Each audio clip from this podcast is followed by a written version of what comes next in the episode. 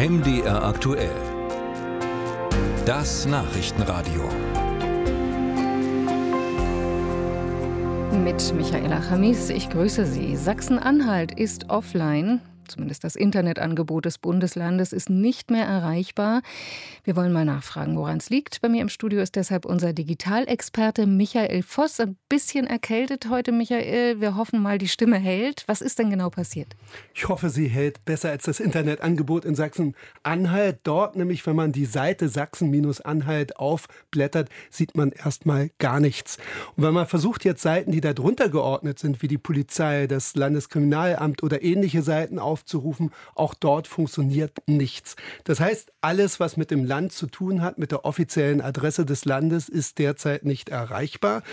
Ähm, das ging heute Morgen so zwischen 10, zwischen 8 und 10 Uhr los und äh, man hat es wohl in einer ersten Welle geschafft, es wieder in Gang zu kriegen. So bestätigt das Ministerium für Infrastruktur und Digitales.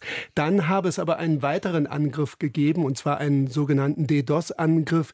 Da wird einfach, so muss man sich das bildlich vorstellen, ganz viel Wasser in ein enges Gefäß geschossen, ganz viel Datenverkehr auf den Server und dadurch bleibt der Server stehen. Und das bringt alles zum Absturz.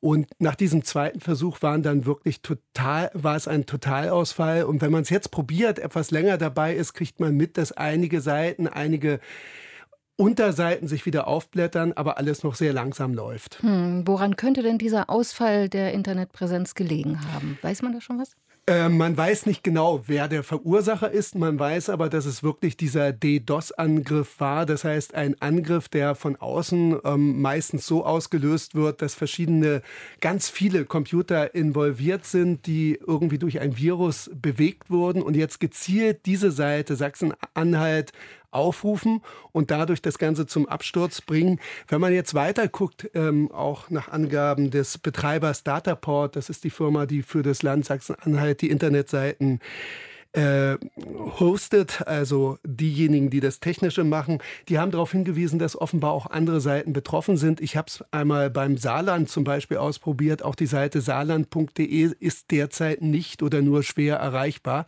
Und da spricht vieles dafür, dass es wirklich ein gezielter Angriff ist, also keine Datenpanne, sondern ein Angriff von außen. Die ersten Einschätzungen von unserem Digitalexperten Michael Voss. Danke dafür.